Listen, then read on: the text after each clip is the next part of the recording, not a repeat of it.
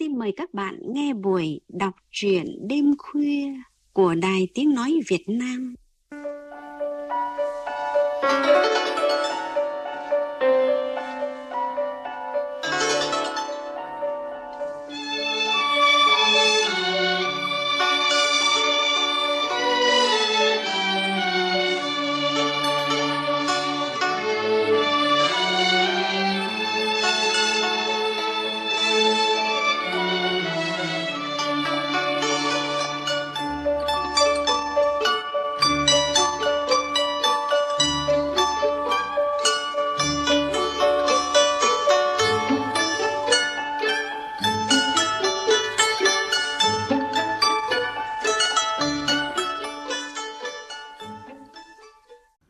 Các bạn thân mến, với hầu hết mọi người, ký ức tuổi thơ đeo đuổi suốt cuộc đời. Nếu đo đếm, có khi quãng thời gian không dài, nhưng những hình ảnh, câu chuyện thời xa xăm ấy cứ trở đi trở lại trong tâm trí. Với lắm người đã thành ám ảnh. Buổi đọc truyện đêm khuya hôm nay, tác giả Vân Hạ kể cho chúng ta nghe về một vương quốc đồng cỏ khắc ghi trong tâm khảm của một người sinh ra và mãi thuộc về đồng đất quê hương. Chúng ta cùng nghe phần đầu truyện ngắn Đồng cỏ qua giọng đọc phát thanh viên Hải Yến. khi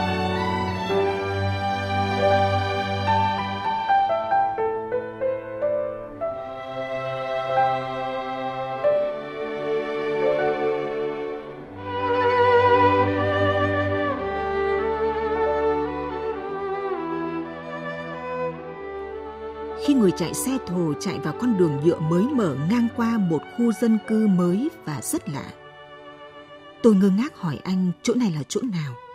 Anh xe nói, đây là làng mới, chỗ này là đồng cỏ ngày xưa, bao lâu không về quê rồi. Nghe đến đồng cỏ, tôi vội nói anh cho xe dừng lại, tôi muốn xuống ở đây. Còn xa, về làng phải một cây số nữa. Tôi biết, nhưng tôi muốn xuống đây.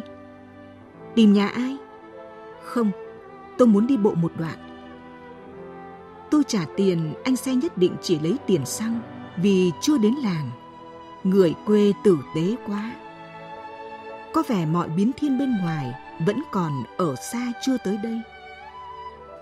Đợi người tài xế quay xe chạy đi, tôi mới được một mình tự do hồi tưởng. Đồng cỏ Vương quốc đồng cỏ của chúng tôi ngày trước chỉ mọc được mỗi một thứ cỏ năn. Cây cỏ năn rỗng suột, mềm èo, không dùng được vào việc gì. Châu không ăn, không lợp nhà được cũng không nấu bếp được. Cỏ năn phơi khô mau mục dễ nát, không thể lợp nhà. Nấu bếp cũng thua rơm dạ vì khói hoặc cháy ào ào quá nhanh.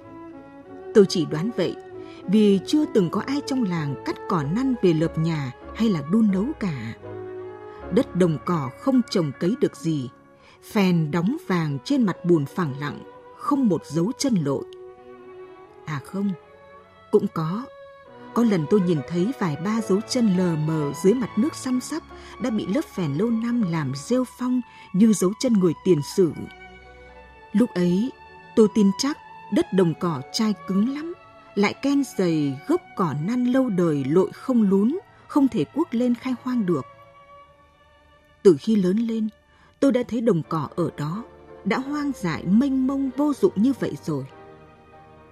Nhưng đồng cỏ hoang vô dụng cũng tựa như khoảng lặng vô thanh trong một bản nhạc, như đại sảnh trước một tòa nhà, như không gian trống trong một phòng khách rộng. Biết đâu cũng là sự sắp đặt để không vô tình của trời đất. Đồng cỏ không thể nói là đẹp. Hoa cỏ năn càng không đẹp. Nhưng không hiểu sao, khi đi qua đồng cỏ tự dưng người ta muốn dừng chân. Nhìn đồng cỏ hoang vắng mênh mông, đượm buồn, người ta muốn hát một câu gì đó. Tôi đã từng gặp những đứa đứng trước đồng cỏ thật lâu như vậy. Có đứa thả châu ăn cỏ trên bờ đứng chắp tay sau lưng. Có đứa đứng chống đòn gánh cạnh gánh rau rong hay gánh cỏ. Có đứa nghêu ngao đọc bài thơ thuộc lòng trong sách tập đọc chẳng liên quan gì. Tôi hiểu cảm giác của chúng nó. Thỉnh thoảng, tôi lại nằn nỉ đứa bạn cho tôi cưỡi trâu cái với nó lên đồng cỏ chơi. Phải nằn nỉ vì nó dậy mãi, tôi vẫn không biết cách lên lưng trâu. Nó thì chỉ cần bấu mấy ngón chân vào hõm đùi trâu, hai tay vươn lên bám lấy cổ trâu, chân kia nhún một phát lấy đà, ngoắt một cái, nó đã ngồi vắt vẻo nhẹ nhàng thuần phục. Nó làm mẫu đi làm mẫu lại mấy lần, tôi vẫn chảy chật rơi xuống. Cuối cùng phải gọi thằng Vĩ, nắm hai chân tôi đẩy lên. Đứa bạn ngồi trên lưng châu túm tay tôi, tôi mới lên được. Tôi phục nó như nữ tướng, thấy mình như quân lính quèn kém cỏi. Ngày ấy làng tôi co cụm quần cư ở giữa, xung quanh là ruộng đồng, như thóc chấu trụm lại giữa sàng. Ngồi trên lưng trâu, đi trên bờ ruộng xuyên qua những cánh đồng, phóng tầm mắt ra xa hai bên, thật vô cùng sung sướng. Chúng tôi nhịp hai chân vào hai bên hông trâu, tưởng tượng mình đang cưỡi voi. Sau này, khi có cơ hội ngồi trên bành voi ở một khu du lịch, tôi cảm nhận mỗi bước voi đi, xương sống voi cũng chật qua chật lại, y như là lưng trâu vậy. Tôi ngồi sau nài voi, cũng như ngồi sau lưng đứa bạn nài trâu ngày trước, nhưng không tìm được cảm giác vui sướng khi đó nữa. Lớn thêm vài tuổi nữa, tôi mới biết đồng cỏ không hoàn toàn hoang dại buồn tẻ. Sống chung giữa các gốc năn còn có cá và ốc. Ốc đồng cỏ gầy, vỏ to ruột teo, không đầy như ốc ruộng lúa, nhưng rất nhiều. Nhiều có lẽ vì không ai bắt. Từ xưa đến nay, chúng cứ tự do sinh sôi, cũng như cỏ năn tự mọc, tự tàn, tự sinh, tự diệt, bình yên trong vương quốc của bọn chúng. Nhưng từ xưa đến nay, không có nghĩa cứ vậy mãi. Đến một lúc vương quốc đồng cỏ của chúng không còn bình yên nữa. Một hôm, đứa bạn cùng xóm rủ tôi lên đồng cỏ giấm ốc. Nó nói là chính mắt nó nhìn thấy người ta gánh từng gánh ốc nặng từ đồng cỏ về. Chúng tôi bắt trước, cũng đi tìm bẻ lá sắn lá xoan về bó lại thành từng bó nhỏ. Quanh các vườn có cây sắn nào người ta cắm chen làm hàng rào thì bị chúng tôi vặt gần hết lá. Xoan thì phải trèo lên cây bẻ lá ném xuống. Từ chiều thứ bảy, chúng tôi đã cắp rổ giá lên đồng cỏ, gặp mấy người lạ gánh một gánh lá đầy tận cổ quang. Họ đi tiếp tới tận phía bờ xa đằng kia. Chúng tôi dừng lại bắt đầu bỏ tổ giấm. Đứa bạn dạy tôi cứ cách năm bước chân bỏ xuống một bó lá ven bờ. Mỗi bó lá là một tổ giấm dụ ốc đêm bỏ đến ăn. Sáng hôm sau phải dậy từ 3 giờ, lúc trời chưa sáng, để lên thu hoạch.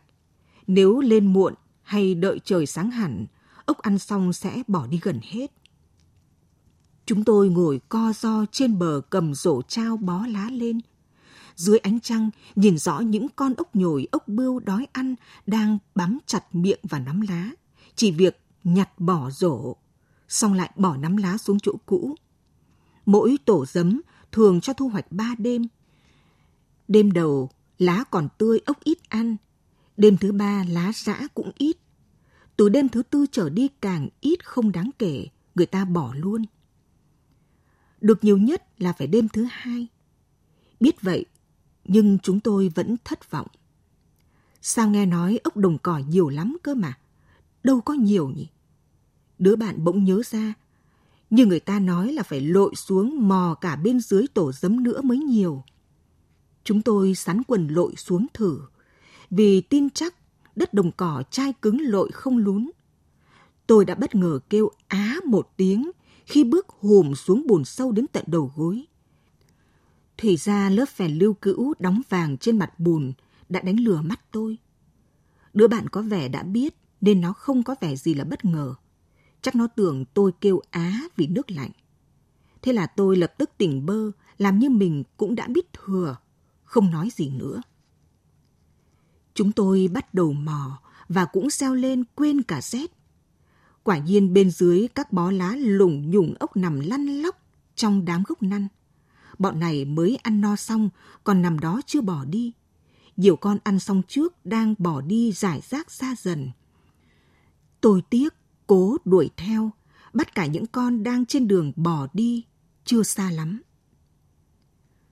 Rồi giống như bị ốc dẫn dụ vậy, tôi bất thình lình xa xuống một hố lầy sâu đến ngực. Khoảnh khắc bất ngờ bị hụt chân rơi tự do xuống hố bùn, làm tôi thất tán, hết hồn hết vía. Chỉ biết lúc hoàn hồn, tôi thấy hai tay của mình đang túm chặt lấy hai nắm cỏ năn, mềm ẻo như bọt bèo.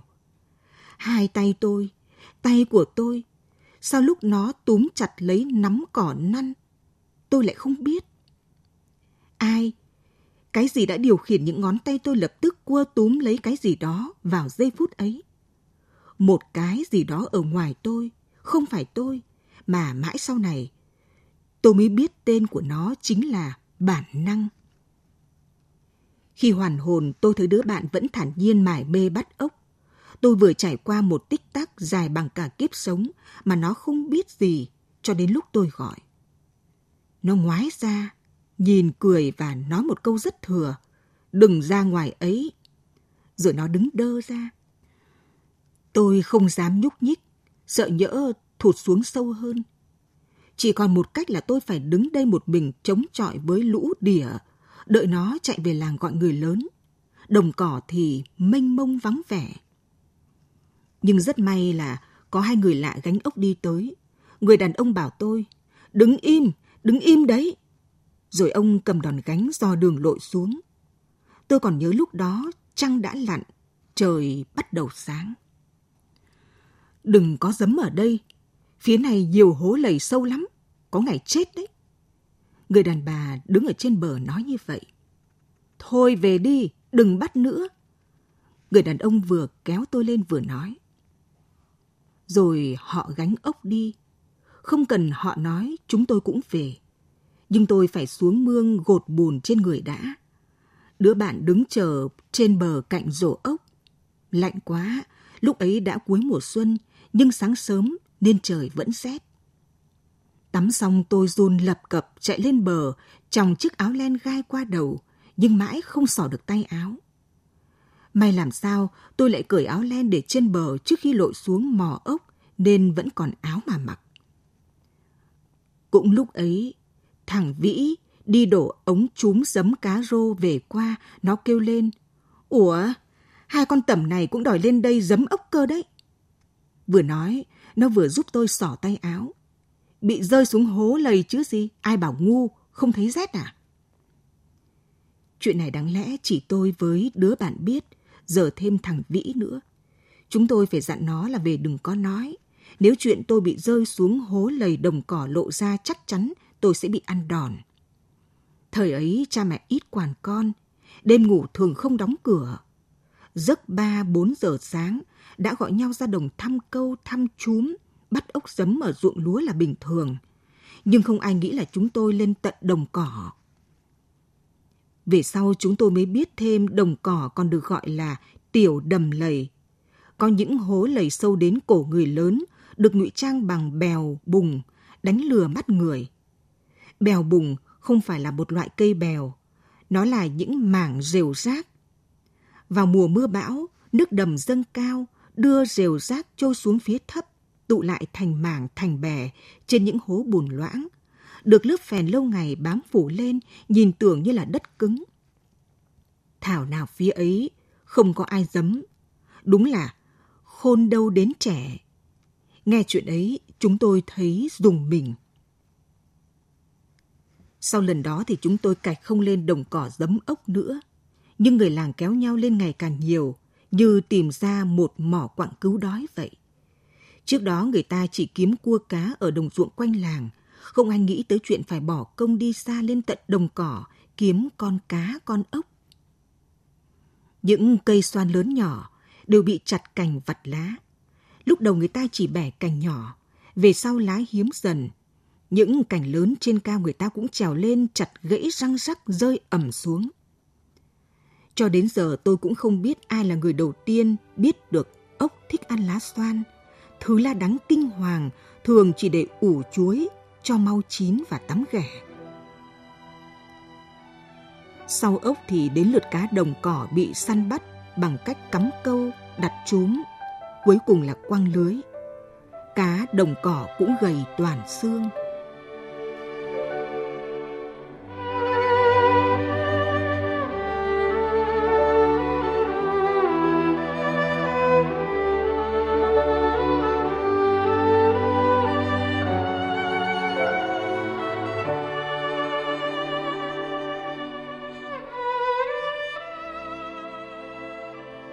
Một lần, tôi cùng đứa bạn cưỡi trâu lên đồng cỏ chơi vào thời kỳ hậu bình yên đó.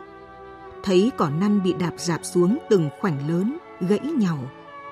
Có hai chiếc cần câu người ta thu sót, vẫn cắm ven bờ, nhưng không có cá.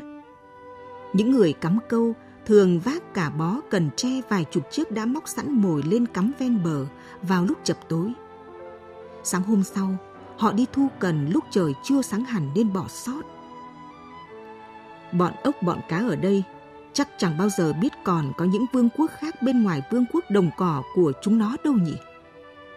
Ừ, tôi đáp, mải nhìn những ổ trứng ốc màu trắng như cục vôi ven bờ. Chúng nó sinh ra ở đây, lớn lên già rồi chết ở đây. Cha mẹ ông bà tổ tiên dòng họ nó cũng nối nhau ra đời rồi chết đi ở đây. Chúng nó không biết bên ngoài đồng cỏ còn có các đồng lúa, các con mương, cũng có cá với ốc khác. Mỗi cánh đồng là một vương quốc của bọn cá và ốc khác sống ở đấy. Mỗi làng có nhiều đồng ruộng, nhiều vương quốc. Mỗi xã có nhiều làng, mỗi huyện có nhiều xã, mỗi tỉnh có nhiều huyện. Cả nước có bao nhiêu cánh đồng. Đúng là hằng hà xa số mày nhỉ. Vương quốc nhiều như cát sông Hằng. Đại đệ nó nói vậy, tai tôi lùng bùng nghe một mớ những câu khác khác với vương quốc khác. Tôi chỉ nhớ hai câu cuối, ngày thường chúng tôi vẫn hay nói hằng hà xa số. Nhưng lúc ấy tôi mới hiểu ra nghĩa là nhiều như cát sông Hằng. Sông Hằng ở đâu tôi không biết, nhưng số hạt cát hai bên bờ bất cứ một con sông nào mà chẳng vô cùng nhiều. Chúng nó cũng không biết trên bờ còn có những loài khác, có loài người nữa. Chắc là bọn cá tưởng người gỡ câu đổ chúm là những gã khổng lồ nhỉ? Tao nghĩ với bọn nó, con người phải là ông trời. Hay hôm nào mình thử bắt bọn ốc ở đây đem về thả ruộng lúa khác xem sao? Mày nghĩ vua của chúng nó là ốc hay là cá? Tôi nhớ những chậu đựng cá xăm sắp nước của những người bán cá ở chợ. Thỉnh thoảng vẫn thấy một con bị táp mất một mảng đầu. Nhưng nó vẫn sống. Tao nghĩ chỉ bọn cá có vua thôi. Nếu con cá vua bị cắn câu hay mắc chúm, chúng nó sẽ tìm con khác kế vị. Chúng nó cãi nhau, đánh nhau, tranh nhau làm vua đấy. Có con ấy, còn bị cắn sứt một mảng đầu thấy chưa? Còn bọn ốc ấy, mỗi con có một cái nhà riêng, nó tu rồi. Đến bây giờ, tôi vẫn giữ ý kiến bọn ốc với bọn cá đồng cỏ phải coi con người là ông trời, là thượng đế, chứ không phải như những gã khổng lồ. Bọn nó không biết tại sao nó bị bắt, không biết về kẻ đã bắt nó, cũng như cách cắm câu thả mồi. Nó chỉ biết nó bị chết vì ăn. Rồi khi đồng cỏ bị lấp dần để xây nhà, vương quốc bị triệt xóa, chúng sẽ cho đó là thiên tai. Tôi hình dung khi những xe đất đá đầu tiên đổ xuống lớp đồng cỏ, lũ cá nhanh nhẹn sẽ lao vút đi chạy ra xa, hoảng hốt kêu lên trời sập trời sập. Còn bọn ốc chậm chạp, không có mắt, sẽ không kịp hiểu chuyện gì. Bọn ốc chậm chạp ấy. Hôm ấy về chúng tôi đổ ốc vào cho sống trong vại nước gạo để chúng thải hết đất trong ruột ra. Buổi tối chúng tôi còn cẩn thận úp chiếc sổ lên miệng vải, chặn thêm chiếc thớt gỗ nặng trịch lên, thế là yên trí. Nhưng qua một đêm, bọn ốc đã chạy thoát gần hết.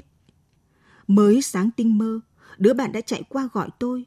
Nó kêu to, mày ơi sang xem này, mất hết ốc rồi. Mất hết ốc rồi, mà giọng nó đầy háo hức. Tôi theo nó chạy sang, thấy sân nhà nó đầy ốc đang bỏ vung vãi như sung dụng bão. Chúng tôi kinh ngạc nhìn toàn cảnh ốc vượt ngục. Chiếc sổ úp trên miệng vải bị đẩy nghếch lên như cái miệng đang cười, hất cái thớt rơi xuống sân. Ốc trong vải vẫn đang lũ lượt theo nhau thoát ra cổng thành hé mở hình miệng cười đó. Leo qua khỏi miệng vải, bọn chúng thả mình rơi cùng cục xuống đất, rơi cả lên nhau, vỏ chạm vỏ phát ra những tiếng cục cục, nhưng không con nào bị vỡ. Chúng co lại, đóng cửa vẩy nằm im dưới đất một lúc nghe ngóng, sau đó mới từ từ mở miệng thò ra khỏi vỏ bò đi. Hành trình chậm chạp đến sốt ruột. Vậy mà khi chúng tôi mở rổ lên, thấy ốc trong vải đã mất vãn gần hết thật.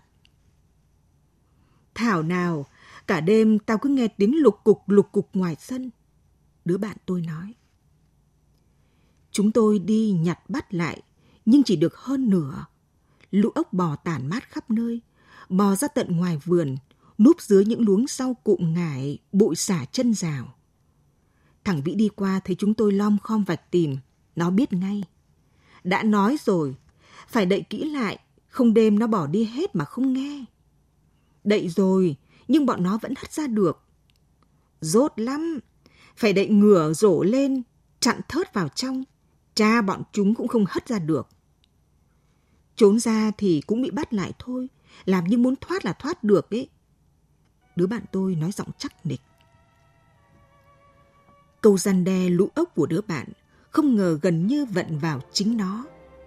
Năm 16-17 tuổi, chúng tôi cùng một lũ choai choai trong làng cựa quậy đòi xin bằng được đi công nhân trồng rừng khi có một lâm trường về tuyển. Mấy người già nói với chúng tôi là dại dột. Đang ở đồng bằng, lại xin lên rừng núi. Kệ, chúng tôi thích làm công nhân, tới tháng lĩnh lương mua gạo sổ, chả phải lo được mùa mất mùa, còn được phiếu vài năm mét ưu tiên mua vải lụa, vải may quần áo đẹp. Còn nữa, cái này mới là chính. Chúng tôi háo hức muốn bay nhảy đến những nơi xa, muốn thoát khỏi vương quốc hợp tác xã. Thời gian đầu đến lâm trường cũng vui vì mới mẻ, toàn nam thanh nữ tú trẻ trung ở nhiều địa phương khác hợp lại làm quen. Và đã có đôi yêu nhau. Nhưng rồi xảy ra chiến tranh, lâm trường vỡ trận, mạnh ai nấy chạy tán loạn. Vĩ và đứa bạn chạy trở về làng như những con ốc muốn thoát ra khỏi vại không thành. Số khác quay trở lại lâm trường thời gian sau đó. Còn tôi, tôi không quay lại lâm trường, cũng không về làng. Tôi đi tìm vương quốc khác.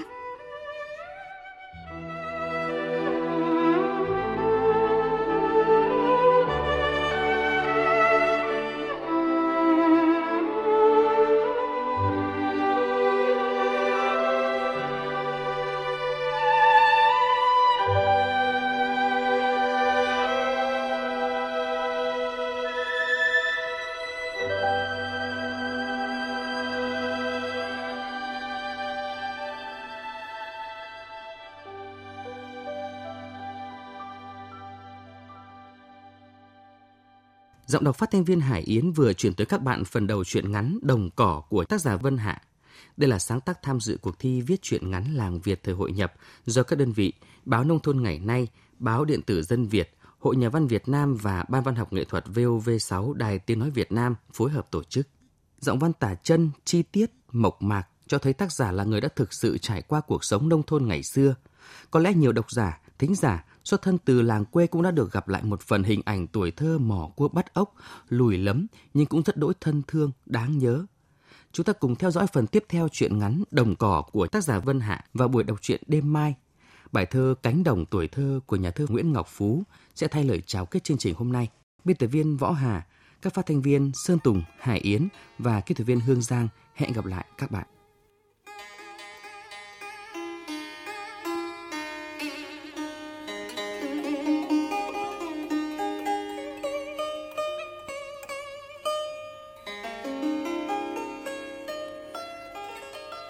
Cánh đồng tuổi thơ gặt gió heo may, ngày cưỡi lưng trâu diều trắng đêm thả. Tiễn chú ve sầu qua cầu mùa hạ, nợ mấy đền gió. Nợ gió trả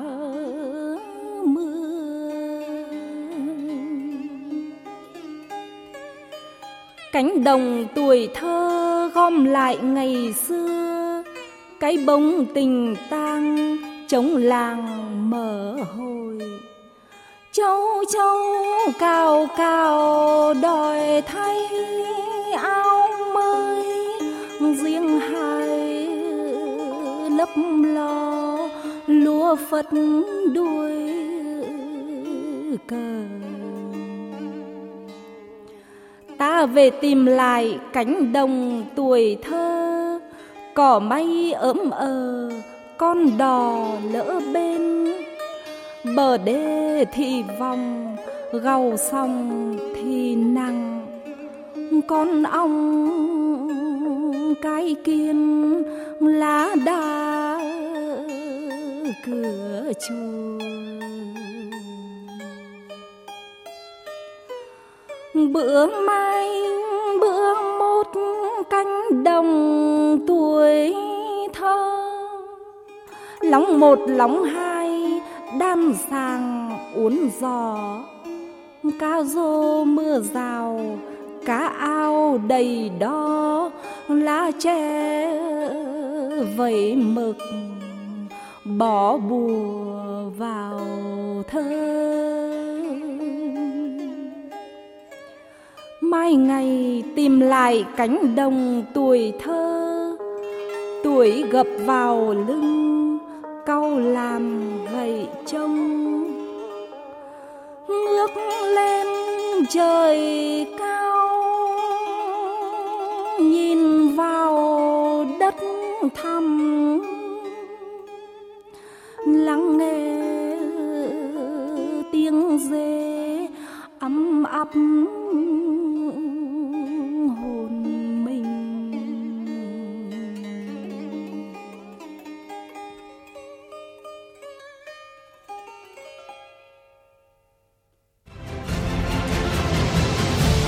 Thưởng toàn quốc về thông tin đối ngoại vinh danh những thành tựu trong đổi mới, hội nhập quốc tế, những thành tựu trong công cuộc xây dựng và bảo vệ Tổ quốc, khẳng định vị thế và uy tín của Việt Nam trên trường quốc tế. Bên cạnh đó là những cách làm hay, những tấm gương điển hình tiên tiến triển khai công tác thông tin đối ngoại, góp phần quảng bá hình ảnh đất nước, văn hóa và con người Việt Nam. Những tác phẩm báo chí hay nhất về thông tin đối ngoại được xuất bản phát hành trong và ngoài nước từ ngày 1 tháng 7 năm 2020 đến hết ngày 30 tháng 6 năm 2021 đều có thể tham gia giải thưởng.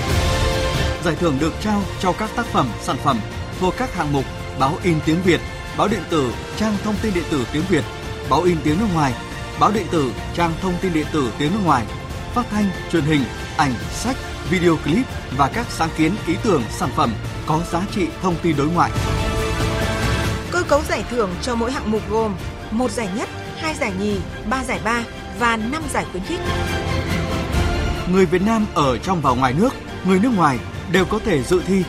Tác phẩm dự thi giải thưởng toàn quốc về thông tin đối ngoại gửi đến ban tổ chức trước ngày 15 tháng 7 năm 2021 tại địa chỉ Đài Tiếng nói Việt Nam, Ban thư ký biên tập, số 58 Quán sứ, Hoàn Kiếm, Hà Nội.